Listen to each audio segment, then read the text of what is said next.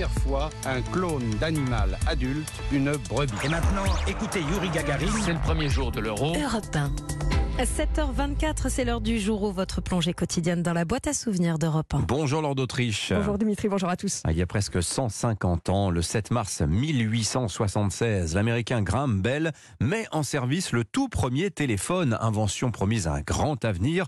On a beaucoup parlé des télécoms sur l'antenne d'Europe 1. Oui, en France, c'est surtout dans les années 70 que de plus en plus de Français disposent du téléphone. Le ministre des PTT, Robert Gallet, s'exprime le 23 février 71 sur Europe 1. Nous pensons pouvoir mettre les 40 000 premières lignes de téléphone à la disposition des abonnés au début 1973. Et le président Pompidou veut en 1972 étendre le réseau téléphonique au monde rural. La nécessité du téléphone, indispensable instrument aujourd'hui dans une ferme isolée qui se veut moderne. À partir de ce moment, le téléphone se déploie partout. Dans les années 80, le cadran du téléphone fixe disparaît, remplacé par des touches numériques, et on passe au numéro à 8 chiffres. Alors grande révolution également, le téléphone portable qui apparaît dans les années 90. Le premier est baptisé Itineris.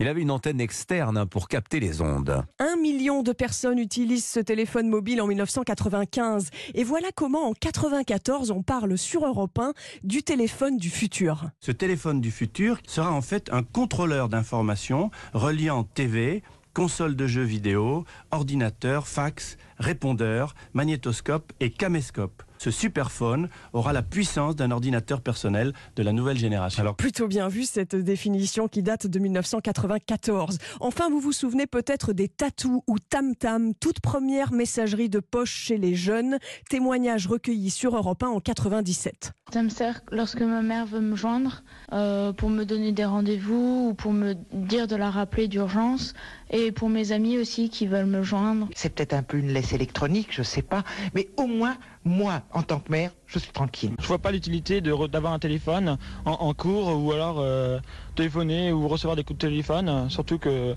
on devrait plutôt euh, se pencher euh, niveau scolaire que le savoir ce qu'ils font les copains. Et le service tatou existe toujours aujourd'hui. Il a un avantage, il est impossible à Ah géolocaliser. bah ça c'est une info, le tatou ça existe encore, incroyable. Merci beaucoup Lord d'Autriche.